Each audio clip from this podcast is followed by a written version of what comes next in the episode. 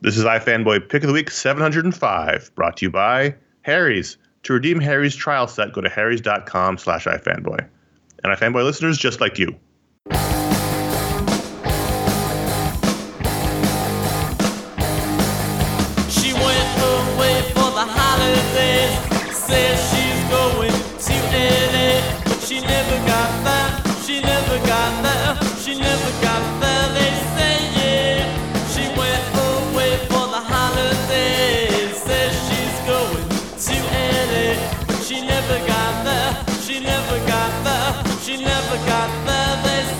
My fanboy the week episode 705. I'm Conor Kilpatrick. This is my co-host Josh Flanagan, master of the time and conqueror of worlds.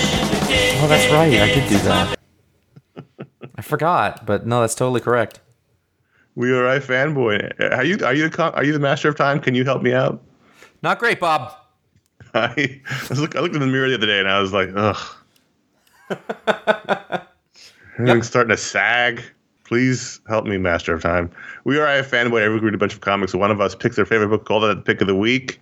We'll talk about that book, other books from the week, the patron pick, unless they're the same thing.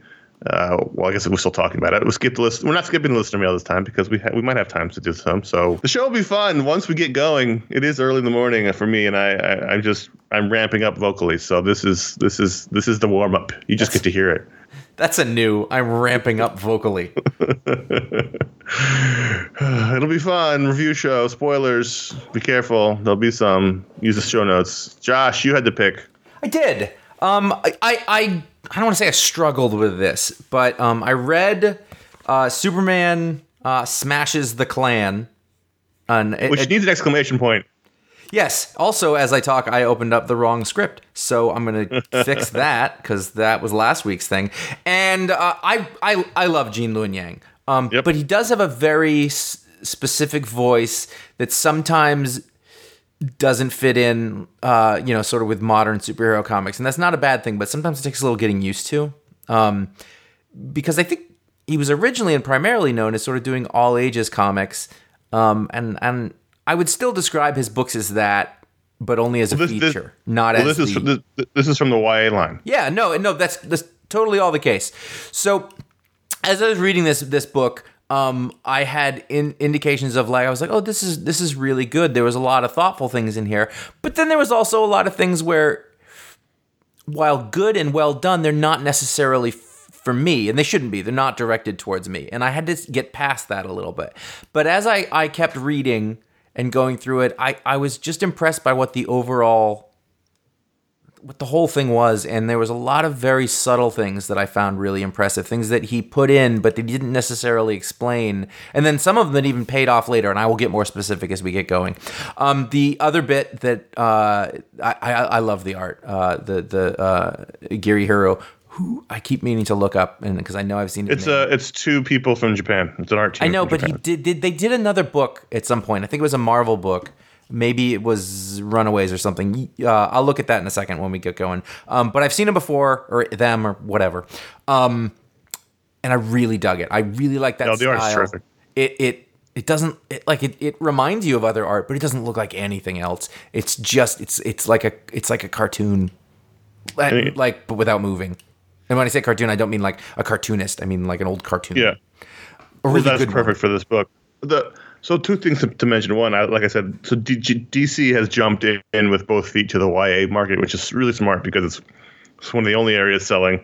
Um, so they've been doing a lot of uh, graphic novels, but this is a miniseries that I guess came out in issues. Um, so this, this is issue one of three. Okay. So this is this is part of their YA line. It's edited by their or, or, or executive edited by their young reader editor. So this is definitely a YA book. Um, not that it's, that's a problem. It's just what from, that's the line it's in. And uh, this is also the patron pick. Yeah. We should mention. Yeah, that's true. So we'll, we'll, we'll talk about that in a bit later. But at patreon.com slash ifanboy, you can vote to add a book to the rundown. And this book n- not only smashes the Klan, but smashed the voting. It was like uh, it, it won by nearly 20 votes. It was a blowout. We haven't seen that kind of blowout in a while. So this was the uh, patron pick as well. and and I I'd have I'd have read it. I mean, like it was Oh, for sure. This was on my list. I read. Yeah. I was very excited. Um, and it's funny because there's obviously you're listening, you know that there's been a lot of Superman talk lately, but it, it's funny because this is not really related. Like the Jimmy Olsen book is not related to the Bendis Superman books, and the Superman Year One book is not related to this book, and I don't know what to tell you. There's there's a lot of good Superman books happening right now, and I think Conor and I are just into it. We've told you that. Well- I'm not talking about it anymore. I I I'll, I, I want to talk about it a little bit because there's a scene in here that really made me stop and think about it for for a minute, and you know, things suck right now. Yeah, no, you're right. And so uh, I think there's a natural gravitation to to Superman for us because he's awesome, and we need more people like him in the world at the moment. There's a scene, the, the, very first scene of this this right. this book is is Superman uh, stopping. Uh, what's this idiot's name? Uh, Atom Man. Yeah. Who is There's a lot of The- characters like this in the history of comics, and it's hard to remember who's Right. who. so Atom Man is a Nazi superhero or or super soldier type who's trying to bust up the dam, the Metropolis Dam in 1946. This is a period piece takes place in the 40s, and uh, he you know, Superman shows up and knocks him out and takes take, you know and and destru- de- defeats him, and uh, as he's leaving, now it's important to note this is also historically accurate Superman, so he does he can't fly, he can only jump, and uh, so his mode of transportation, which you have to kind of ignore the physics of, is he runs along the telephone wires. And so as he's leaving the scene, he jumps up on the telephone wires and he said and he makes a little joke to, to Lois, but then he says, Jimmy, good to see you. And then he takes off running. And I just thought for a second, that's what makes Superman great because he is genuinely happy to see Jimmy.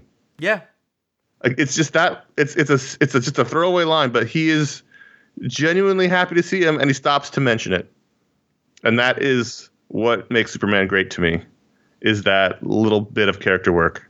yeah, that's a Um, good point. It's not it's not him being fake polite.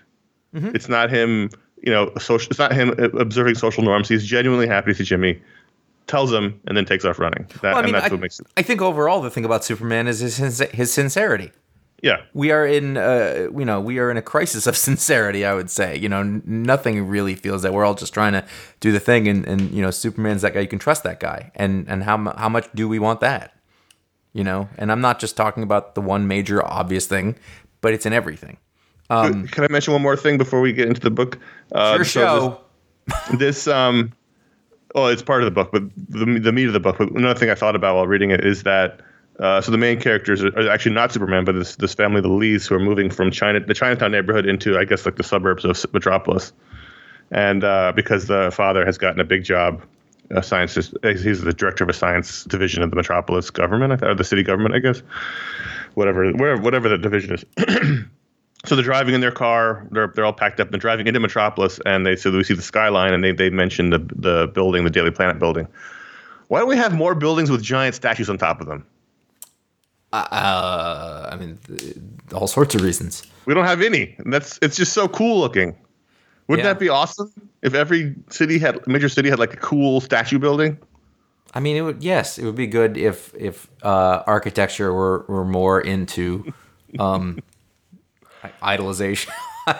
It's just it's a planet. It doesn't have to be a person, but it's a Daily Planet building. It's got this giant Jupiter on top. I think it's great. Uh, people, yeah, people aren't into that sort of decoration anymore. But People are stupid. It's true, but it's expensive. And I just want to say that I do you I want do you want a big book. statue or do you want health insurance? I kind of want the statue. Yeah, I, I- you do. health insurance is not going to work anyway, just because we're we're all terrible. Yeah. So might as well have a statue to look at. All right. Anyway, let's talk about how great this book was because I loved it. It was my pick of the week as well. Okay, good. That's uh, that's great to hear. I Um, absolutely loved every bit of this book. the uh, star, you got uh, a Chinese family. Uh, I want to say Chinese American, but they're actually Chinese. No, they're Chinese immigrants. Yeah. Um, at least the I don't know if the kids are born. Doesn't matter. Uh, the the parents are immigrants. The mother doesn't really want to speak English that much, and there's this.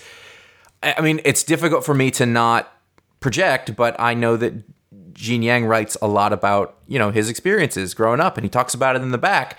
And so, while this isn't necessarily his family, I'm sure this is stuff that he's seen, and there is an element of authenticity to that that's really interesting. So the thing about the mother th- there's a lot of things about assimilation in here. Um, and they're very subtle. I don't even know if you would catch them, but there's a bit, you know, where the brother is trying to fit in and the sister is not happy about it. And the, the dad really wants to fit in, you know, and, and it's all this sort of internal struggle that's happening a lot. Um, there's that sort of I don't want to say subtle racism because it's kind of overt, but at least in terms of the 40s, it was subtle racism where you know uh, the people are are just mistrusting of the new Chinese kids who showed up, and the brother copes by you know making jokes about himself a little bit, but also being really good at stuff and being boisterous. You know, and the sister's aware of that. There was one little, I don't even remember what the line was, but she calls it out about how he acts, and they didn't really Yeah. even specify it, and they didn't pay that off until later when he's in that clubhouse thing and he and he calls themselves wontons trying to be tough. And I thought that was a really really nice structure. Um, It's one of those things that I was looking for it because I I you know I, I I've read a, enough Gene Yang books and I know when they do this stuff that they're I just really like the subtle way that he did it. Um, it was we talk about a lot how, how when people are trying to be political they're very on the nose and this wasn't that except when it needed to be and also they had the the setting of 1946 to make that and being in a Superman comic to be you know you get away with it a little more I think Yeah. um, that was really nice. The way uh, then there's a bit. So basically, uh, there's a kid. He gets embarrassed by the brother, and he goes home, and his uncle or whatever is like, "I'm gonna make you into a man," and then he makes him join the Klan, and they go and they burn a cross on the on the on that uh, yard of the, of the Asian family, which is uh, which is still striking. it's it's always like, oh god, And they also try to blow up the. I mean, they throw yeah, uh, firebomb. uh, firebomb at the house, which ends up not working because it bounces off the right wall. and Um, also in just in terms of structure earlier the daughter makes a really quick joke about who wears red boots to baseball and that's how she recognizes him later i thought that was a really nice just bit of technical writing um, but also, it turns out he wears them because he's, he's he's a huge Superman fan, which Right. becomes a problem. Which was- which was- which later was- the issue. a great scene from that Yeah, And then the thought, thing I thought was really impressive is that uh, a, a bunch of black guys walk by and they come to help. And the dad is like, no, we don't need your kind here. And so you've got these intra, you know, uh, cultural. Cultural sort of problems where everybody's trying not to take on the problems that the other one is having. Is like, well, maybe if I uh, uh, discriminate against them, then the other people will like me more. And and it's God, that stuff's real and it's really interesting. Well, everyone's a little racist. Um, yeah. Avenue Q, Avenue Q was the most true song ever written. Right. Um, Um, and- and- it- and- that's why this book was really l- complex and layered. You know, Yeah. it's a YA book, and so people might think it's childish, but YA books are not childish. I've read a lot of them, and I was spending um, the time trying to think like, should I? Would my would my nine year old like this? And because I don't understand kids today, even my own, compared to like what I would have liked as a nine year old, like I would have Mm-hmm. liked this, um, because it's pretty. Your, oh, then the last bit was like, um, and then th those those black guys were cops, and so it was just Well, one- more- one was- one was yeah, cop. well, the one guy was, and so it was just one more thing, and he has to back up and apologize, and it just kept doing that, and I, I really, I really liked all that stuff, and so by the end of it, I was like. I don't know that I know that it wasn't sort of aimed at me, but it was really, really well done. It was a good story, good structure, good script, good art, all those things. yeah, I mean, the, the main the main thrust of the story is the, the story of the Lee family who is trying to move into this neighborhood. The, the son's trying to play baseball. Then the Klan shows up, and then the Klan kidnaps the son. And I mean, that's that's the main thrust. Superman's in it in the beginning and the and the end. Clark's in it throughout the middle, but um, But then and Clark's Clark's story is also kind of Yeah. one of assimilation because we flash back. He he gets exposed to kryptonite in the first scene, which he's never seen before, and it makes him feel weird, and he smells weird smells, and and uh, his his hand. He looks at his hand and sees it turn green, but no one else seems to notice it, and and we find out later on. And this was another bit, great bit of structure was that in the 20s, which I fucking love, Superman should always take place in the 30s, 40s. um, we, he's we with- need him now, Connor. he's with Pete Ross reading, you know, pulp pulp books, and you know, Pete Pete loved alien stories, and um, no, Clark loves science fiction. Pete loved horror, but they find this creepy alien story, and that's when Clark's powers manifested. So he sees himself as this um, green-skinned, you know, tent, uh, antennaed alien, and so this is sort of like an anxiety he has where um, he has a dream about his Kryptonian parents, but he sees them in that way, not as not as uh, humanoid like he is, and and so he's dealing with this sort of idea of him being a true outsider to Earth and seeing himself, um, seeing it manifest physically. So there's a lot here about um, the gr- immigrant story, assimilation problems, or, or anxieties, and um, it was really good. I, I thought this was terrific. And as you said, the art is absolutely amazing. Um, I, I, I I'm I'm bummed the next issue is coming out to December, but I'm looking forward to reading it when it does. And the the scene, like I, you're right, like that. The, the the Chinese families are called aliens, or they call themselves that a couple of times, and I think it's pretty deftly woven into the Superman story to also make him not just a bystander, but it's it's like it explains why he has empathy for them because he also feels like that, even though he passes. I'm doing air quotes, but that's sort Sure. of the thing. It's it would be really easy, I think, to to sort of take Superman and go, well, you know, but he's Superman, so what does it matter? It doesn't matter. He has those feelings, and it's not so much about your. Uh, I'm projecting here. It's not so much about like being made to feel scared or anything, but just being made to feel other and different, and like you're not part of the thing that you want to be part of. And I think that's the universal part of the Superman experience that is really interesting to me. Um, it's just it was really good. It was and it was bold and it was you know and it was based on a real comic. The way even the way that they structured his little essay in the end was was good. Yeah, it was really interesting. Yes. Uh, and I thought the essay was great. Um, Yep. As it wove between his personal story in the 80s and Superman, the, the, the original story this is based on, and then the experience of, of the black people after the Civil War and Jim Crow, and then experience of Chinese immigrants in San Francisco later on. Um, it uh, it was really well done. Him, he's a great writer. He's won very many awards, Yeah, no, totally. very many prestigious. Didn't he win the, the yes, he Geni- did. the Genius Award? Yes, he did. He's Um, a MacArthur Grant recipient. for a reason. He's very, very good. And yeah, uh, absolutely. I gotta get him. he's he's a super he's a he's a comic book writer who has found great mainstream success. Yeah. His books are published generally by non-comics publishers. and he's he's um, one of the guys like I don't buy a lot of graphic novels and stuff anymore. I buy his work. Yeah. Like I, I make sure to read it. Um, whoever whoever came up with this idea, whether he pitched it or whether the YA team pitched to him, this was a genius move. Yeah, I, I agree. I agree. It was a it, the whole thing was a delight. Also, my one little like I'm really glad that they didn't um didn't change the language. Like like he they had to say the words. Oh yeah, yeah, You yeah. know, uh, it gives it power. I mean, it's uncomfortable to read. Yes. Part of a lot of this is uncomfortable. totally. And uh, we should also mention this is an this, this is an entirely Asian team on a Superman book, which is probably the first. Yep. Yeah. um, but or at least first in, in, in Western comics. But uh, uh, man, this I mean, I, I read a lot of really fun books this week. But man, when I read this, I was like, okay, no one else came close to this one. This Nope. was terrific. No, and I, I, I, will say, like at first, because this is the first thing I read, and I was like, this can't be the pick already. And then I kept going through it, and I was like, oh, that's really good. You know, that's it. It, Yeah. it wasn't even a act of like I'm loving it, and I did love it in the end. But sometimes you're reading it, and you right away you're like, I'm loving this. But right away, I was noticing how good it was. I was just good, and that you can't, you have to respect that. Um, also, we should mention, in case you haven't read it and you're wondering, it's it's oversized. I think the whole thing's 80 pages, including the cover, covers and stuff. So in the essay, That but- didn't even bother me. No, it, it moved really quickly, but it's just it is very meaty. So if you're looking for something like that, um, so I, it, at once you get to three issues in, it'll be a, it'll be a little graphic novel sized. Um, and it'll be a great little graphic novel too when it comes out.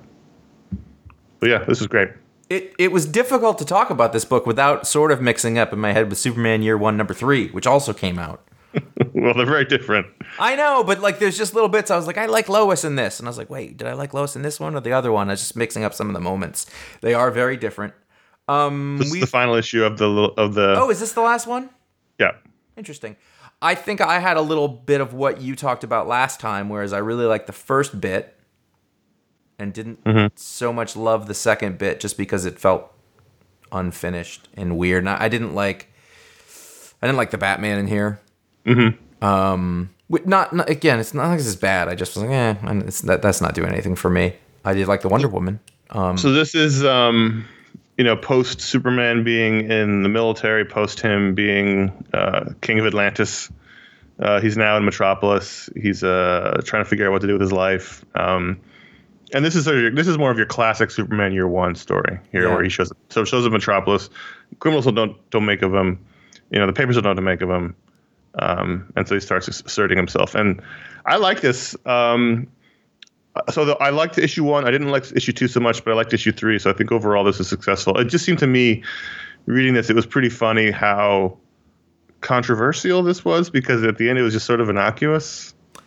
Yeah, I mean, if I had anything, if I had an overarching arching criticism, it's that like it didn't really feel like it was a a whole thing. It felt like there were there were bits of it, and they don't. I don't think they really coalesced, but the bits were very interesting. You know, they were very thoughtful. Um, you know, it was a view we don't see a lot. Is a different version of Superman, but the core of it is the same. You know, he's he's a guy who wants to do the right thing, but he's got a little bit of. You just hear his more his more darker thoughts. I guess is one way to put it. Yeah. Um, yeah. I really love the art. Uh, Klaus Janson. It looks great. It's not Klaus Janson, is it? Um, sorry. No, Danny Miki. Danny Miki. Uh, Klaus Janson does the Batman issue over Romita. Da- Danny Miki's uh, Romita's longtime inker. Um, yeah, I, I I really like the first bit where the soldiers are coming after him, and it's hard to remember a time when not everybody knows who Superman is. Right. You know, and they're like, "Well, this will get him," and he's like, "It, it won't." You know, Um, well, I liked him. I mean, I had the same problem with you. The, his Batman, his take on Batman is not lately is not really one I'm all that interested in. But uh, that's a very Um, good way to put it. but I liked him showing up in Metropolis. I like I like everything before that. I liked him, you know, the criminals not knowing what to make of him, and um, Yeah, yeah, I loved I loved the scene where he stops the uh, spousal abuse, which is very much reminiscent of the early Superman stories originally in the 30s. Um, I loved all the stuff in the Daily Planet, even though there was one bizarre scene very early on that almost threw me off, where there's a paper on the wall. It's the first time we see the planet, and it says like uh, it's a, there's a Trump reference and a mainstream media reference. And I was like, oh god, he hasn't made Daily Planet like a super like Fox Newsy place, has he? But um, I didn't see that, so yeah, it was just one of the papers on the walls background thing. I can't I can't find where it is. But um, uh, but I like the rest of it. I like Perry White. I like Yeah. Lois. Um, I, mean, I liked all that stuff. I didn't like that Lex Luthor was meeting with Joker. That that was. Yeah. I mean, I, I get, it, but this is just a. We've been talking about that a lot. Like, what's the nature of Lex? What is he? And I don't like him as a super villain necessarily. Um, but it doesn't matter. It's a. I really like Wonder Woman in this. That was a really good way to end it. I thought she was pretty rad. Yeah, so it ends with with the, Trinity sort of together taking on Lex, and uh, you know, at the end of the day, this is you know a little miniseries and Frank Miller's uh, take on Superman, and it was fine overall. I liked it, and I think it shows he's he's back a little bit. You know, uh, he went through a really rough time, uh, felt health wise, but apparently he's he's good now, and um. Uh, you know, as he talked about with the first issue when it was your pick of the week, I think I think it shows he's he's still got it. Yeah. You still oh, got it. there was there were bits of of prose in here that were uh, beautiful. I was actually trying to look for them and I couldn't because there's a lot of the the the uh, captions are very reminiscent of, of the Dark Knight Returns in this. Right. Just sort of this Yeah. rambling inner thought that's a little bit uh, sort of it just it just sort of flows. But there are little turns of phrase and bits of you know like like wet sand comes up through her lungs, just like Yeah. that sort of noir stuff that's really beautiful and is totally Frank Miller. Nobody else does that as well in comics. And there's there's action scenes here that are really thrilling, and as you said, the opening scene with the with the, the like the Navy SEALs trying to take him out was was great, and um, you know I like this a lot. So Yeah, and it, it was not. It, it's, it's I, people were prepared to hate it yeah. like before it came out, and it just it didn't d- didn't earn any of that. Well, that's what I mean. Like it was sort of an at the end of the day, it's sort of innocuous. Like I enjoyed it, but like, am I ever going to think about it ever again? Probably No. not. You know. No, Um, but it's nice to know like oh Frank Miller still has that voice. He's got No, that's what I mean. It's like it, it just sort of like it reminded me of the controversy around before watch before Watchmen. Like it came out, it was fine, and then it didn't have any effect whatsoever on the world. And that's the that's my point is that the the anger around it was so misplaced. yes. It's like it's, it, and it didn't go away. it's people are still mad about it. but it's the same thing here. It's like everyone got really mad about this, but it's like why, why? It didn't do anything that was worthy of being mad about, and it's not going to affect anything, and it's going to live in its own little bubble, and it you know it's just weird. It is. It is. I just don't. I just don't like. I don't like that kind of reaction to stuff before art before art comes out. You know, but that's the world we live in. Yes. But I like that the art was terrific. I thought the art was really good. Yeah. This we had two Romita books this week, and uh, and they both looked great. Yep. I, I don't tend to think of him as like a throwbacky artist, but I realize at this point he kind of is. He's an older statesman. Yep. Yeah, no, I totally. I think it's the junior on his name. I'm like, oh yeah, he's 65. or whatever he is. Like, he's not young. No. Um, so last week we had our original co-host and X-Men fanatic Ron Richards come back to talk about the state of the X-Men. Um, as we closed out the Prelude, Powers of X, House of X stories, and this week we had the launch of the first book, X-Men, written by Jonathan Hickman, drawn by Leinil Francis Yu. You said you weren't going to read any of them, but you did read this one. At the last minute, then I kind of forgot. I was like, I felt like I was supposed to. I saw that you'd wrote, and I I didn't see it at all. Like the the cover didn't. The cover's not good, and the new. Well, yeah, we'll look at that in a second. But the Yeah. um, uh, I one, one thing I just didn't see it, so I had to grab it at the last second and sort of go through it, so I would be prepared to say something on this show. One thing Ron did, I think, was get me to at least try. I think all the first issues because I think his his he's a very good salesman. So I'm gonna at least look at them because I did enjoy those books. Um, so here, I think, despite his protestations, this is the main X Men book. I mean, it's got Hickman and it's got all the main characters, and It- this seems this this is probably where the main bits are happening. It certainly felt like uh, a, a, um, an X Men book. Like that was my that's my main review. I was like, oh, this is an X Men book. Like pretty straight up. They're on a mission. They're rescuing some mutants. There's Cyclops. You know. there's there's a bunch of other characters I don't know or care about. yeah. Uh, so now we're we're meeting sort of the you know they've got this Krakoan power, which mean which allows them to build a sanctuary anywhere. So Scott says, "Well, I wanted somewhere with a view, so they built one on the moon." And so this is the story of the summer house, pe- people living in the summer house, which is like Cyclops and Jean Grey and Wolverine and Vulcan and Havoc and um, uh, Polaris and Cable and Rachel. All those people are Summers except for Wolverine. I don't know what what he's doing there, other than his room is next to Cyclops and Jean Grey's room. Uh, actually, yes, it is. Jean's is in the middle. Cyclops is to one side, and Wolverine's is to the other side. So I don't know what that means. But and she has a door that goes to each room, apparently, according to the schematic, uh, which is interesting because none of the other rooms have those doors. So what does that mean? I don't know. They're all they're all banging is what it means. Oh. Um, it's it's it's Sex Island. Uh, I'm sorry, Fuck Island. So I was bummed about Leinil Francis Yu. I like him, I- but I know you don't like him. But I like him. I, I used to, and I, I I still struggle with the fact that I don't think I do anymore.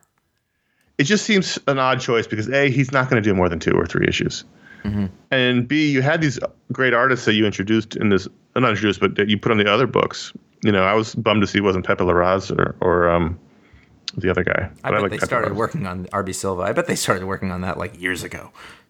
But it just seemed like you know keep it going, keep this good feeling going, Uh, and uh, it was a little bit of jarring to see a diff- such a different style on Well, the book. I mean, Um, the thing is, when I said this is just an X Men issue, like that's that was the thing. The other ones, at least, even if I wasn't sure I felt about them, they at least felt special. They felt like, oh, they're mm-hmm. doing a thing here. This just felt like an issue of the X Men, which I'm not a fan of. You know, mm-hmm. right down to the art. Like, it's not. You know, the guy can draw. The guy's got a you know got a big history, but if you just look through it, it's kind of boring looking. There's a mm-hmm. lot of heads and torsos. You know, even the there's you know there's I'm not getting blown away. Right. Like just I'm flipping right through the pages and it's just heads and torsos. You know, there's not Mm-hmm. there's there's nothing to really wow me here, and I and that's what I want. That's what's gonna. Keep It's not a choice. Yep. It was not a choice. I, I liked it. It was fine. I didn't like it as much as the uh, previous uh, miniseries. I'm going to keep reading this main book for at least for, for a while. Um, but uh, you know, this family's so fucked up and weird. So uh, th- there's got to be something to mine here. I'll be more interested to see who draws it after uh, Leinil Francis. You can't keep up Well, because he won't be able to. That's just the way the way of the world. So yeah. So did you read Once and Future?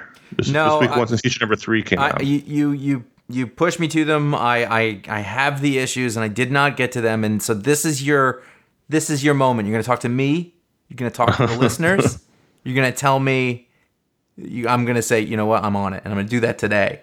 All right, so Once and Future is a six-issue miniseries from Boom Studios. This is issue three. I read all three issues this week, so it's a little, little unfair because I got like a big meaty chunk of the story, and so in that sense, I really liked it because the first issue was terrific. The second issue, issue and third issue were good, but altogether they were. I really liked them a lot. So they would probably they they would have probably been the second choice behind uh, Superman Smashes the Klan for pick of the week.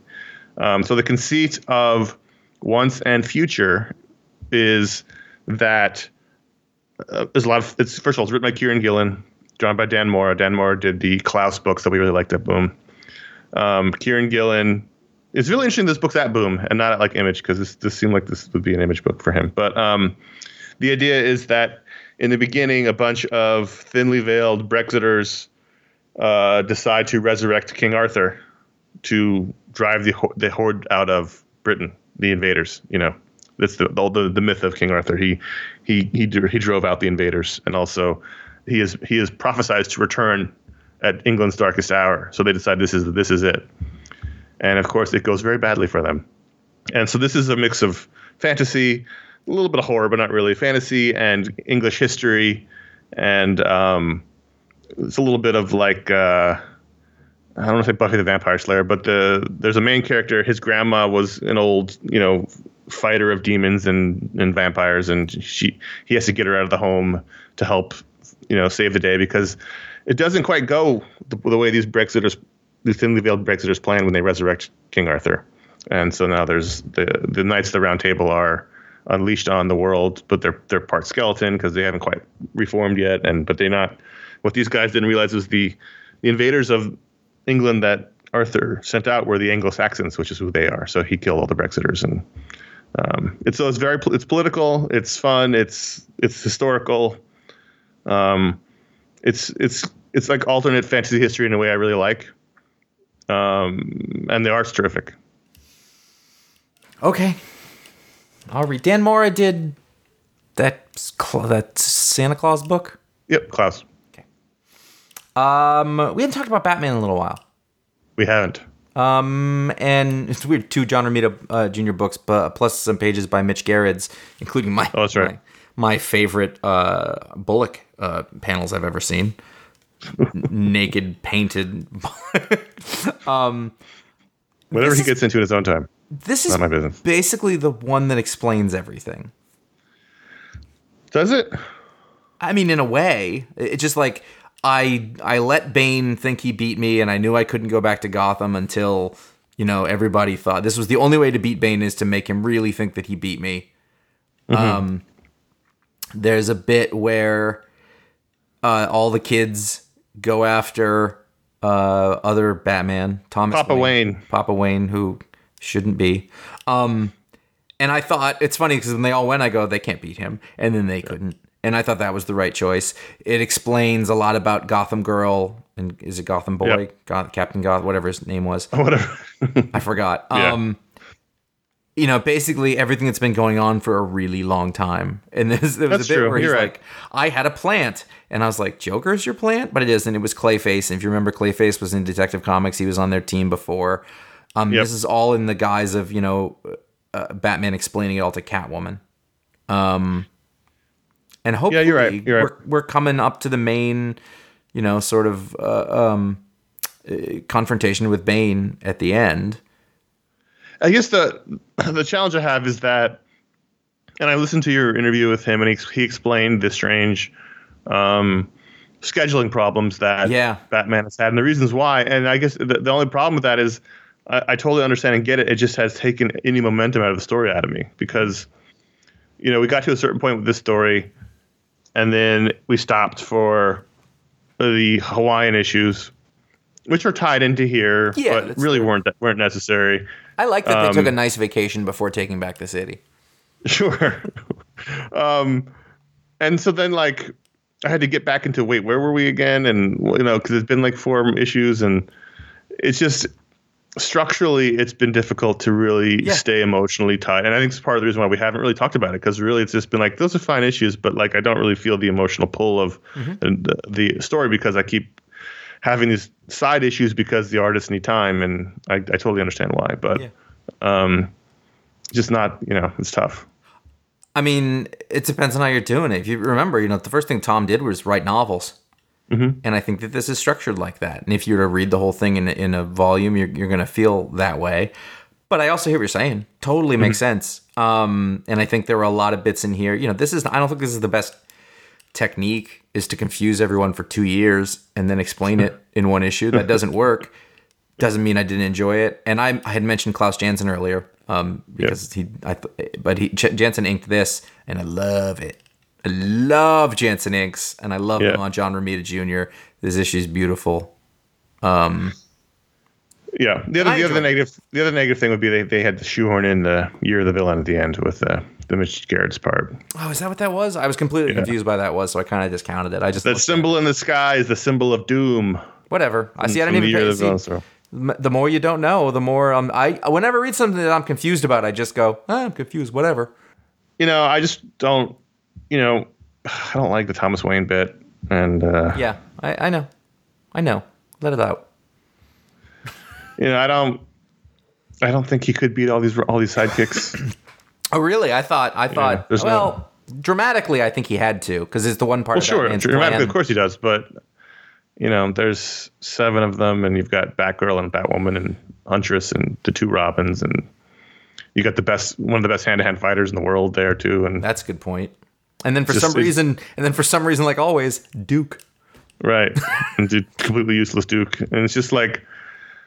It just didn't, you know. I get it. They got to set up this, this confrontation between him and Batman. I totally understand, but just like it didn't make sense. And but uh, I mean, I'm looking forward to seeing how it goes, and then then when it transitions over to Yeah. the Batman Catwoman miniseries. But I just, I just wish that the momentum wasn't blunted for me.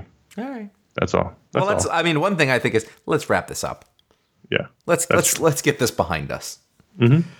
Ah, you know, a few years ago, actually, a fair number of years ago, I got very excited about the idea of going to get myself a, a shave. Like a, like you pay a man, you sit in a chair. It's a man. Mm-hmm. Yeah. I would do it if it's a woman, but it's always a man. And they put the lather on you, and they do the straight razor and everything. Yeah, And it- yeah. It's it's a nice experience.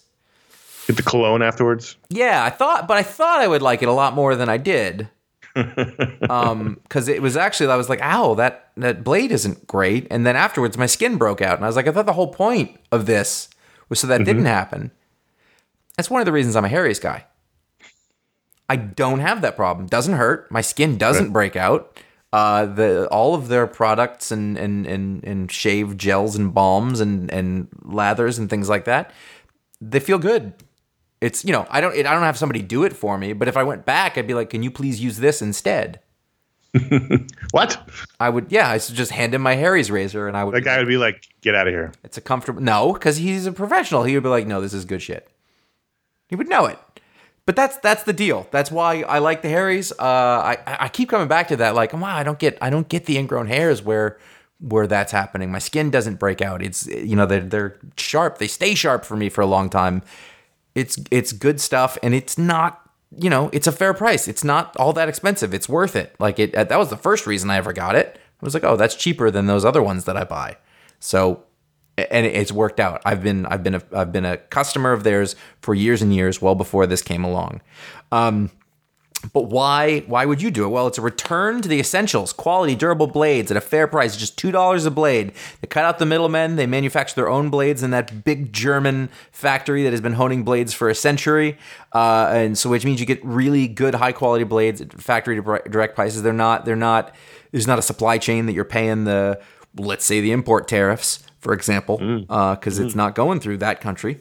Um, you know, it's super convenient. They can you can set it up so that the blade refills are delivered directly to you on your schedule. Uh, there's no risk to trying this out. There's none. If you don't like the shave, let them know. They'll give you a full refund. You know, you- there's, there's that you can have it any way you want it. That's the deal. Listeners to this show can redeem uh, your Harry's trial set at harrys.com slash ifanboy. You're going to get a weighted ergonomic blade handle for a nice firm grip that you can hand over to the man with the old timey chair and the soap. Or you could just do it yourself. That's actually probably preferable. Uh, there's a More economical that way. it is true. It's a five blade razor. There is a, a lubricating strip uh, and trimmer blade on there. You could, you could ask your significant other to do it. Will you shave me? That's a real question of ta- of taste or of of faith. I mean, Trust. trust. That's the word. Yes. Will you put this blade at my throat? And it's not that it's not that you think they're going to kill you. It's just that you don't know that they're going to move the right way. Most people don't shave. Or they might kill you. Well, by, even by accident though. That's a true. Right. Well, the thing about It was an accident, officer. yeah. See, I've never shaved someone before. I was trying to keep it not dark. I was trying to keep it incompetent, which is you know it's bad, but I was keeping we? it ambiguous. five blade razor, lubricating strip, and the trimmer blade. Um, I'll be honest, the trimmer blade, I have cut myself with it. It is very sharp, and, and I haven't mastered that yet. Um, sometimes I get it right though, and I feel very proud. When I go, oh, this is exactly how you use it, and, and it works well for that. Uh, there's a rich lathering shave gel in this kit. Uh, it has aloe in it. We all know that that is the best thing to keep your, your skin hydrated and, and that irritation that we were talking about. Don't get that. Uh, And of course, the vaunted travel blade covers to keep your razor dry and easy to grab on the go so you don't reach your hand into your bag and do exactly what we were just talking about. We we had an email from a listener who said he thought we were kidding about that. Like it was a joke. I did see that, Yeah. It was like it was like a bit. But then he reached into the he got Harry's, he reached into the bag, cut his hand, and then went, Oh, they're not joking. And so now he has the travel blade cover and uses it. So we're not joking. He had it, he hadn't used it foolishly. He just thought we were kidding about that, but no. No, no, weren't no, no. You got that. You have that bag. You have a bunch of stuff in there. Right. That's just you're saving yourself. That's they're doing you a service. Like you. You're jet lagged. You don't know where you are. You know, you're just not on top of your game. You reach into your bag, and you know you want to reach. You want to feel travel blade cover, not not blades. Harry's.com slash iFanboy to start shaving better today. Get on that. Archie, the Married Life 10th anniversary number three. If you recall, 10 years ago, Archie did a, se- a series called The Married Life, in which they I do vaguely recall that, and I, saw, I remember I saw that on the script. Like, oh right, it was a right. fantasy series about what life would be like for Archie if he married uh, Veronica on the one hand and Betty on the other hand. It was a double issue, like a like a like a half the issue was Veronica, half was Betty. And so we're back with 10, 10 years later to check in, and I wanted to. I've been, I've been wanting to talk about this book for since it's coming out, but I think one one time I wasn't on the show, another time it was like a packed show, and so it didn't make it into the rundown. But uh, I wanted to check in because now that we're into they're into their like 30s and they got kids, um, life is life is a little bit tougher for for Archie and, uh, and for, for for Veronica and Betty. Um, this is written by Michael Uslan and uh, drawn by Dan Parent, the classic Archie artist. And uh, so, on the one hand, in the in the Veronica story, uh, her father just died, had a heart attack. Its last words were, "He wished he'd worked more." And um, uh, so now Veronica is being thrust into the role of CEO of Lodge Industries, even though they were just discussing uh, how they needed more time in the, in the relationship for each other and for their kids, um, which is now a problem because now she's got to take over this multinational corporation when they want her to be visiting all of these subsidiaries all over the world, and it's going to take her on the, away uh, from the family for like four or five months. Um, meanwhile, uh, Moose was the was the was the congressman for their area, and he got he got he had to resign because of a bullying scandal. One of the kids he used to bully in high school came out and said, "Hey, you used to bully me," and so he had he got he had to resign. Although it was a, it was a setup by his rival Cheryl Blossom, who was running for his seat. But still, he was a bully in high school, and so um, it's not exactly wrong. He admits to it, and he gets thrown out of he gets he gets to resign from office. So the instead of having evil Cheryl Blossom, who is going to uh, give tax breaks to the rich and uh, give corporations uh, free reign, uh, the town has enlisted Betty Cooper to run against Cheryl Blossom. So now that's that's the big intrigue in Riverdale in that storyline. And then the Archie marries Betty storyline. Um, some some random AR exec saw a YouTube clip of Archie playing his guitar and decided that's the next big star. And so, um, and Archie's been searching for purpose in his life because Betty's a teacher and she's she's happy, but, Archie doesn't really have anything going on. So, um, and they don't have kids, I don't think. No, Archie and Veronica have kids, but Betty and, and Archie don't. And so, um, oh no, they do have kids. I'm sorry, they both have kids, and uh, the little kids look like Archie. Um, this A&R guy's like, you have to uh, go on the road 50, 52 weeks a year. We'll make you a star. Decide right now. And he's like, uh. And so then uh, this has all been masterminded by Dilton Doily, who has the ability to see into both worlds. He's some sort of mystical creature, and with a really, really bad beard. You know this is the short section, Yes, right? I'm just saying. Um, I really love how how crazy this is, and how they are able to inject all this marriage and relationship pathos into Archie, and uh, it just it's just great. I love it. I love I love how you have been in this like Archie renaissance of yours for like a long years, time yeah. now. I know, and, and I, I I don't care about it, but I appreciate that you like it so Yeah, much. it's great, and then you know, that I like that. I, I like that the company, much like with um, Afterlife with Archie, the book that just went away and never came back. Uh, they're not afraid to torch the sacred cows a little bit. You know, they're not afraid to to play with them, which is not something that every company does. But they're not allowed. They're not afraid to introduce these kind of issues into their their perfect little Archie world. History of the Marvel Universe number four is the this is the this is the good stuff. This is the, the 80s and er, the 80s mid mid to late 80s early 90s, and uh, this is like the the prime period for when we were reading comics. It's true, and and I, I was yeah I was definitely starting to recognize stuff, and we were moving through it pretty quick, and then there was some stuff because they did do the thing when they moved things around a little. Well, yeah, they're re- I was like, oh, that came much later, but but that's they're that's fine. I- reorienting I the like timeline. this. Yeah, but That's the work of the you got thing. you got Secret Um, Wars, and you have um, what are some of these other storylines? I'm trying to see what the uh, the uh, the mutant massacre, and uh, the West Coast Avengers forming. Clone Saga, uh, Carnage, uh, Infinity Gauntlet, uh, all of the different mutant teams. A lot of a lot of the West Coast Avengers were in here. God, love Hawkeye's little scooter horse thing. I I, I I, just want to. I mean, this has been super fun. I really enjoyed this, and again, as we mentioned every time, if you if you want, if you're like a newer reader and don't know the history, like this is a great resource. But to me, uh, the Javier Rodriguez art and mostly the layouts have been the story of this book. He's doing some fantastic page because he's basically has to tell us page. He's one page to tell a story basically, and so or, or to encapsulate an entire storyline with one image. And man, he does some great work. I, I loved the Clone Saga page so much. Yeah, it was really good, and also the explanation of it was really good. Um, did you notice when he he drew the Doctor Doom? He drew it like the toy. Yes. Well, that's how he looked. I don't know. Did did, Yeah. did he look like that in that? Because I always I, I I didn't read it at the time, but I had the toy. That's how he looked. I love. It. Yeah, and then Yeah, that leg thing. um yeah. Do they all have shields? No, that was that was the toy thing. That was the basically just you know I've never read Secret Wars apparently, taking the molds. or it's been a long time. Um, but I mean, this is good stuff. You have uh, the new, new mutants and Captain Marvel dying of cancer, and She-Hulk, uh, you know, coming around, and um, Nova and Dark Phoenix Saga. Franklin Richards Yeah, coming all back around. I, I, I mean, this has been incredibly fun to read. I, every time it comes out, I'm happy to read it. I think the first issue of Analog was a pick Yes. of the week. Or maybe, or at least you talked about it. It's been a while. It took a little break. Um, and I, I had I got a little. They came back, and I, I got a little behind. I read eight and nine this week. Nine just came out this week, and they're actually. I was I was kind of like I don't know how I'm gonna do this, but this was really fun. The last one was fun. There is a character in this that's very preacher Ennis like. Um, this old guy who has a basically the guy. I don't know his name. Has to take a plane from Texas to California, but all the planes are computer, you know, run, and so he finds this old guy who has a B twenty four Liberator. Wait, is this the guy who gets has to to ferret information around? yeah, yeah, yeah. I was reading that. Why didn't, I, So- why didn't I keep reading that? he can't get. Well, it went away for like Uh, months and months and months. Um, and the character, the ca- that character who flew the plane was super fun, and I, I just had a lot of fun with that bit.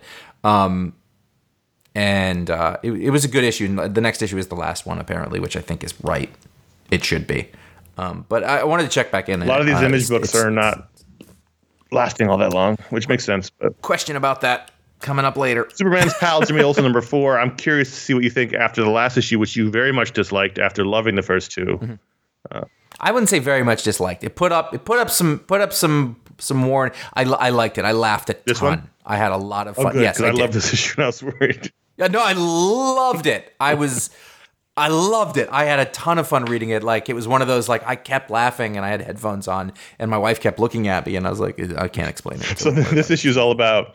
Well, I mean, first of all, Jimmy Olsen really gets to lay out his story to, to Lois Lane, so that's that was good. Give us a lot of information, but also, you know, the side humor bit was Jimmy Jimmy YouTube star who, you know, if we recall the first issue, Perry White said, "You're making us more money um, with your YouTube videos than your photography, so focus on the YouTube videos." So he creates a persona for himself. It's not Jimmy Olsen, it's Timmy Olsen Timmy. and it's all the outrageous stunts he pulls, which I thought which were funny.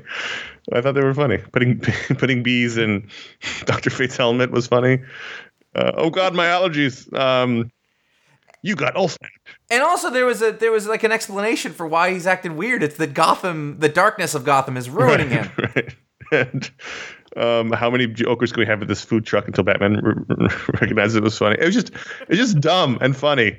And then I love, you know, as we said, the, the history bits.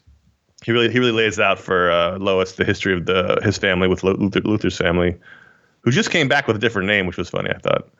Um, this was great, and then the Steve Lieber art, as always, is, is really really terrific. Oh, there was there was some Olympic level stuff going on in here as far as acting and, and storytelling. Uh, really, just beautiful, and he's the best guy there is right now working at it. So that makes sense. I also really like the scene with Lex. Yeah, yeah. And then there was the they used the original art from the ad to kill Jason Todd in it. That was great. Um, I just this was just super funny, which I thought was great. I repeat, the Batmobile has lost its.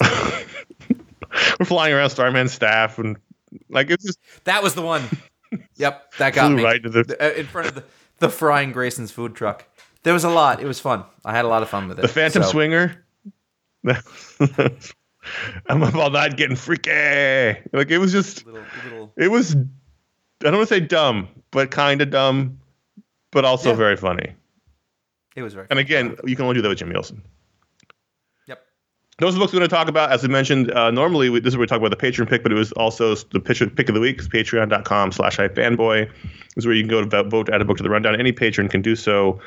And so we'll use this segment to do our ratings on Ratings. Superman Smashes the Klan ratings.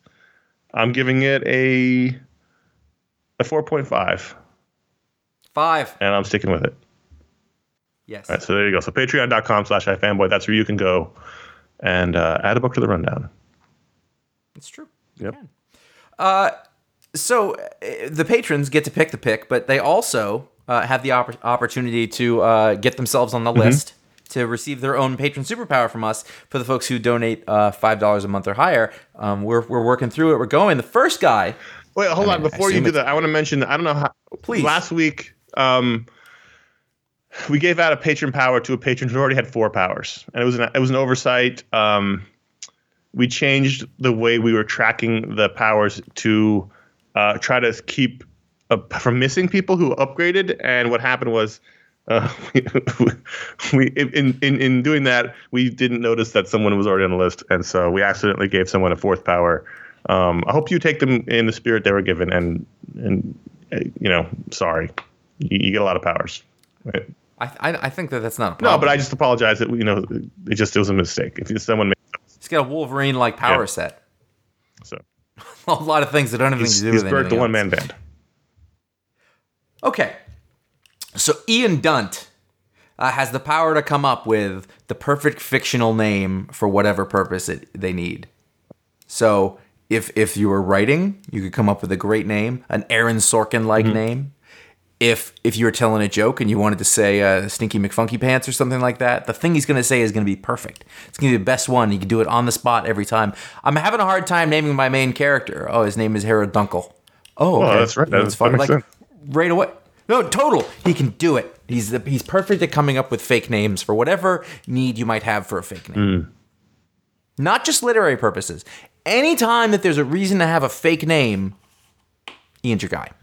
Robert Cooper, who I was going to make a Betty Cooper joke, but I don't have one. Um, Robert Cooper. So you know, like a, little while ago, they were testing out the idea of like bike helmets or motorcycle helmets that inflated airbags around the head to like. I do. Robert Cooper can inflate airbags around his whole body. Like they just they just appear, and so like if he fell, like off a ladder, or uh, was about to be hit by something, he could just he so suddenly he's just covered in airbags. Robert's going to want to watch his anxiety level, is what I'm thinking.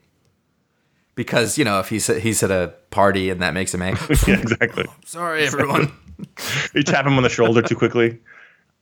Uh huh. so jumpy.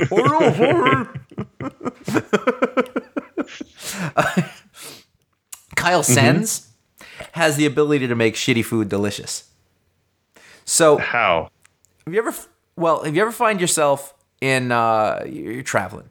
This happened once. I was traveling and there was a storm and the plane had to uh, land somewhere else. So instead of going to New York or LA or we landed in nowhere, Kansas. This actually happened, and we were sent over to a microtel where we were to sleep for two hours, and there was no food anywhere, and it was the middle of the night, and all they had were hot pockets. Okay. He could make those delicious Just just just by dent, just by being, being near, near them. I I don't, I don't like know a, why. Like, a- like an aura. yeah, th- I don't know what it is. This this this this hot pocket is really hitting the spot. it's it's perfect. Listen, uh, it's all it's this always sort of goes around air travel, and I have. Let me ask you a question. lately, Let me ask you a question. just- So yeah. you're eating this hot you're eating this hot pocket, right? And it's delicious. Uh-huh. It's the best hot pocket you've ever had. Mm-hmm. And then Kyle leaves the room. Does the hot pocket stay delicious, or is it suddenly no, like, no, no. the- The, food is no. The food is transformed. The food is transformed into something that you like. You, you find you're a little kid, little kid, and you only want to eat, you know, mac and cheese and chicken fingers. You eat this; it'll be delicious. And there's not even the thing where the kids like, I don't want it, even if they do and they like it, because sometimes they Uh-huh. do that. They'll go, oh, this is great, and eat the whole thing down. They'll eat whatever food you can make. Whatever food there is completely delicious to the person eating it. Well, you've you've got me going on a certain certain uh, direction here because Philip Junek can produce any kind of ice cream from his hands. Wow. So, um, you want that ice cream from that one place that you went to a long time ago, but haven't seen Uh-huh. it since? Here you are. What's your go-to? Um, Like you, like you're ba- you're going anywhere, you're gonna think about getting this thing first. It's. I mean, I'm a I'm, my my go to. It's like it's like it's like when I go to a bar, I want to try their old fashioned. It's like the if they can't make an old fashioned, Uh-huh. Right. then then then the bar is suspect. But like, What is the point of you? so in that sense, it's like chocolate and vanilla. Like I want to see what their basic. Really? Yeah, I want to see because because a really delicious vanilla can be great. That's true. I love vanilla. I don't like chocolate. I like chocolate. My go-to is is vanilla, and, and then but usually I get usually I get a scoop of each to see how they do it. Uh, that's usually my go-to cone is a scoop of chocolate and scoop of vanilla because there's a there's a all your all your crazy flavors can be great, but like can they make a delicious chocolate and a delicious vanilla? Because if they can't, then I don't really care about bubblegum or pizza party flavor. You know, like I just can you Right. make the thing that it's supposed to be first, and then can you Pizza party ice cream would be pretty bad. not if not if Kyle Saenz was around. It's true. Um, You're not wrong. So that's that. But then, then I'll try the other stuff. But like, you know, I want to see how they do. Like, there's this really great or place that's near a bar I go to. So sometimes we stumble over there, and you know, they have great all kinds of wacky flavors, and they're they're they're good. But I, the first time I went there, I tried their chocolate and vanilla to see how they were. I'll tell you something. I don't. Uh, I don't drink very much, as you know. Mm-hmm. Um, I thought about it for a little while, but it's not really. One time, I got a milkshake and then I had a beer afterwards, and that was a bad idea. That was not. People don't good. make great decisions after they've had too many old fashions. That's I'm just saying. It's it's. No, no, no. It was the ice cream came first. Uh, People don't make. I'm a mint chocolate chip man myself. that's a good one. I will. I will go for that if if un. I, but I very specific. Like I, I will. I will not like it if it doesn't. It's not the good stuff. Patreon.com slash iFanboy. That's where you can go give the $5 or higher level, get your own superpower on the show. Thank you to Ian, Robert, Kyle, and Philip. Real quick, uh, patreon.com slash iFanboy. That's where you can go to uh, become a patron, get us to our next stretch goal, get a superpower, add a book to the rundown, all kinds of fun things there. Have our hangout, which is, I think, is next weekend. Our monthly patron hangout. So if you want to hang out with us every, uh, for an hour every month as we talk about goofy stuff, we'll probably talk about the Watchmen TV show. Uh, hey, you can hang out there. Um, t-shirt store, ifanboy.com, ifanboy.com slash support. We can help us out via PayPal and ifanboy.com slash Amazon. That's where you can uh, see what books to talk about in the book explode and also a general link. We thank you to all who does that. I, I flew, flew through that segment because I want to get to the emails. Okay, cool. But before we do that, I want to introduce Uh-huh. something. Doesn't have to take a long time, but I want to delve into Kang a little bit. Kang Corner. Yeah, let's do a little Kang corner here, real yeah. quick. It's not gonna take a long time. What do we really know about Kang? Well, do you know who created Kang? Oh wow, this is like a this is like a, a whole presentation. No, I don't know. Who, no, Stan and Jack. makes sense. He he first appeared as Ramatut Mm-hmm. in Fantastic Four number 19 in October 1963. As Kang, he appeared in the Avengers number 8 in September 1964. That's you're right. And now I remember reading him there. Yes. So so Stan and Jack right away. That's that's a mark of quality. You know that. Oh, that that costume was designed by Jack. No wonder I love Right. it. Now, do you know that Kang has a lot of bunch of different a lot of Yes. different names? How many how many Kang names can you come up with? Kang. Ramatut. It's the best Ramatut. one. Yep. Uh, Immortus Yes, correct. and Bob from accounting. don't forget Iron Lad. Oh, right, right, right, right. And uh, also, apparently, and I don't know about these ones, but there's Victor Timely. Although you may remember Marvel Comics used to be Timely Right. Comics, and the Scarlet the Scarlet Centurion. I like Victor Timely better. And then finally, do you know Kang's name? His real name? No. Nathaniel Richards. What? He's from the 31st century. He was born there. He found Reed Richards' time traveling stuff, and then he went off to go through time and be, become a a, a, a Is he. Richards? In the first place he went, maybe. Ooh, that's exciting. I like that. That's it. That's Right? great. Okay, let's uh, one little more bit. We will come back. We will do more Kang talk. I, there's going to be a book explode in the future. I don't see how there isn't. We're going to have to delve into this. But here are his abilities. He's an expert historical scholar. Well, That's the real thing. yeah. He was a he was a history Yeah. buff. He's time travel. Obviously, he's a genius level intellect. Mm-hmm. He's a skilled tactician with and hand to hand combatant. Obviously. He has this is unexplained a resistance to radiation, which you would have to doing that. Oh yeah, yeah, yeah, yeah. Uh, he has access to advanced technology, being from the 31st century, which includes a highly advanced battle armor that gives him enhanced strength, energy, hologram, and force field protect, protect, projection. This is my favorite 30 day supply of air and food in the suit. In The suit. the ability to control other forms of technology. Uh-huh. And finally, as Rama Tut, he had a will sapping ray gun.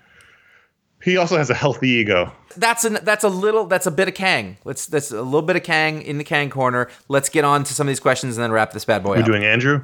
Andrew's Yeah. in California. Over the last few years, I have dropped more and more image books from my pull list. Years ago, I was super excited for virtually all of new Im- image, virtually exci- ah, virtually all new image books, particularly when so many Marvel and DC creators flooded image with new comics a few years ago. My question is, what do you think of Image's current offerings as a whole, and do you think there's a new generation or grouping of talent Image has not tapped into, whom could create the new image boom?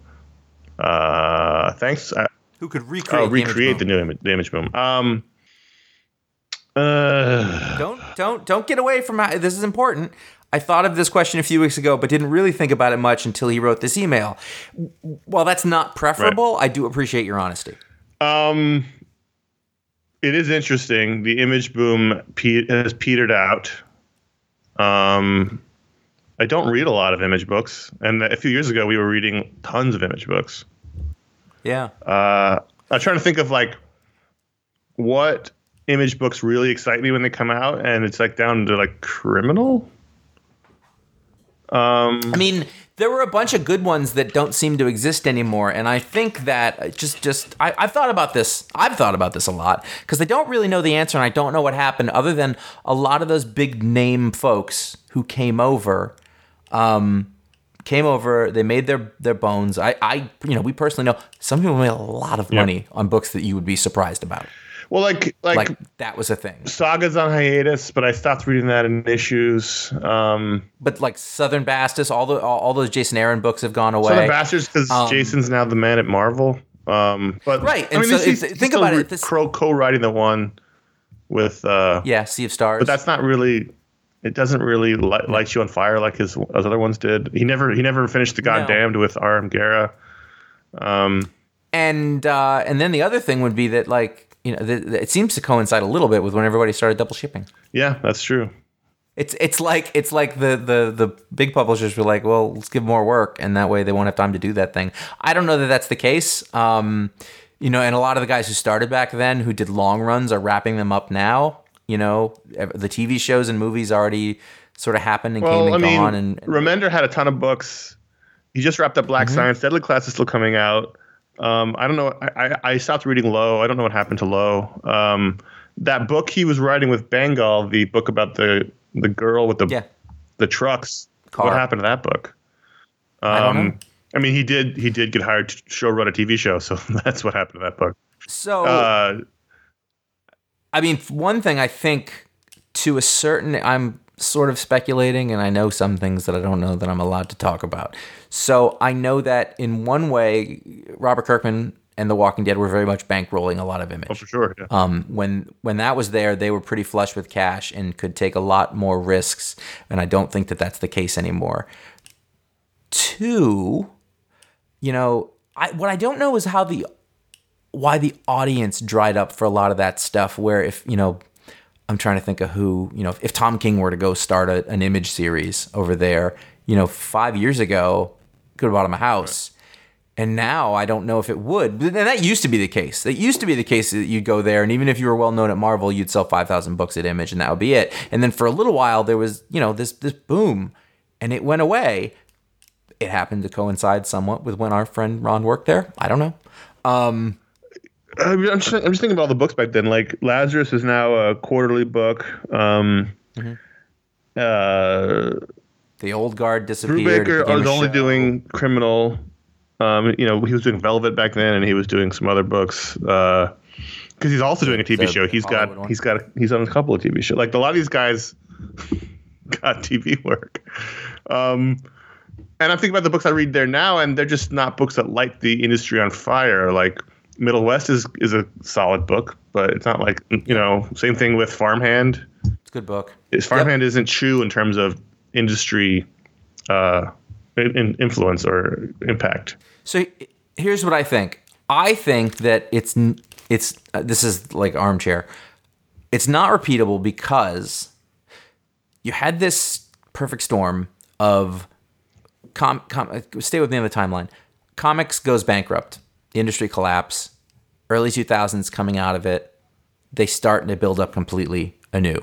There's your Bendis, your Warren Ellis, it's Mar- your you know Mark Millar. I, I know, but but comics weren't doing well in general. Stores were going out of business all over the place. They call it the boom. It's industry wide. They had to build up a whole thing again.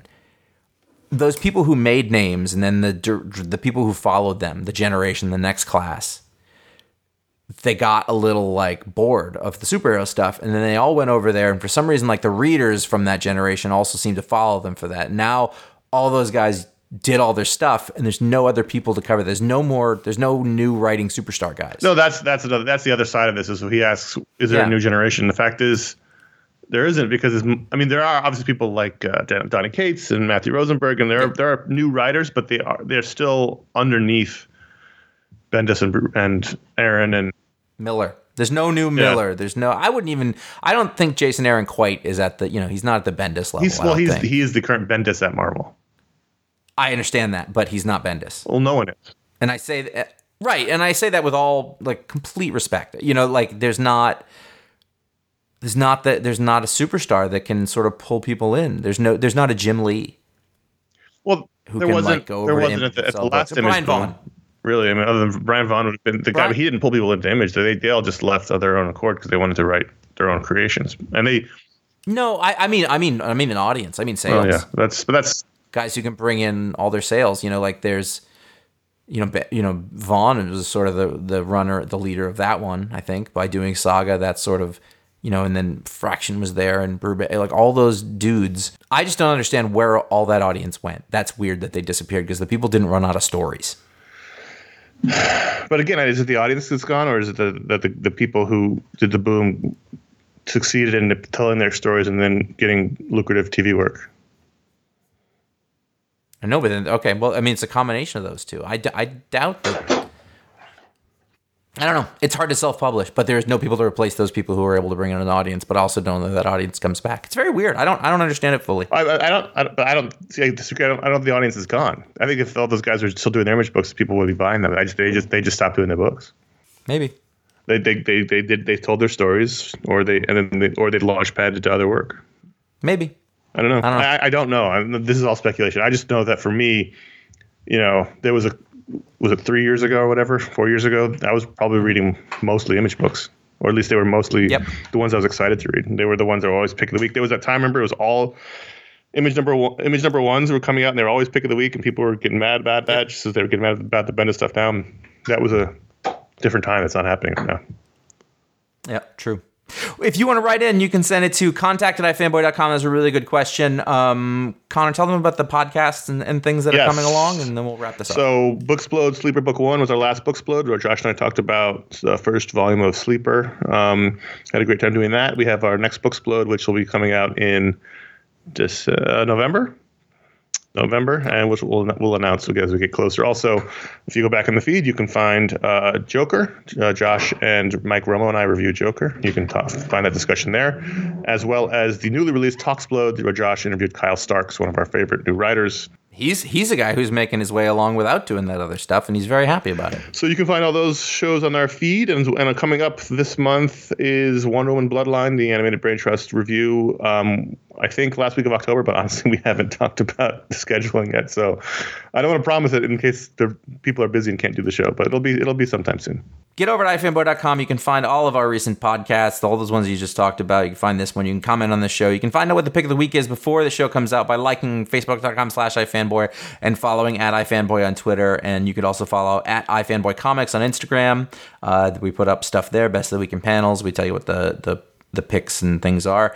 Um, you can follow us individually, uh, J.A. Flanagan and CSGO Patrick on Instagram. And I'm just going to go through. If you like this show, you can leave a review on Apple Podcasts. You can tell people about it. Uh, you can leave a review anywhere you'd like. I don't know what other my other podcast apps don't seem to have a review function or a rating, so it's the Apple one. That's just how it works. But talking about it on social media, linking um, all that stuff, telling people in your comic shop or, or or your mailman, leave him a note. Are you bored on your route? You could listen to this, and he'd be like, "I don't like comics." And he'd be like, "They're they're pretty funny." And he'd be like, "Well, it was okay, but I, I honestly I don't know what what's, who's Kang." so maybe that's not the best way, but try it. You know, it can't No. hurt. Better yet, uh, you know, tell people directly, just all that stuff. And uh, we thank everyone who does that. That's that's that's a really been a big thing for us throughout the years. The same way that when I talked to Kyle Starks, he said, "Boy, people from your show really have told me that they they found our books because we were talking about them there." Same thing, and I appreciate that. I, I appreciate those of you who tell creators that because that helps me get them on the show. It's done it many times, uh, big folks, and so we appreciate that. Uh, that's all. I'm Josh, I'm Conor. Who's not used to going last, but I made him do it. That's true. Threw Weird, me right? away.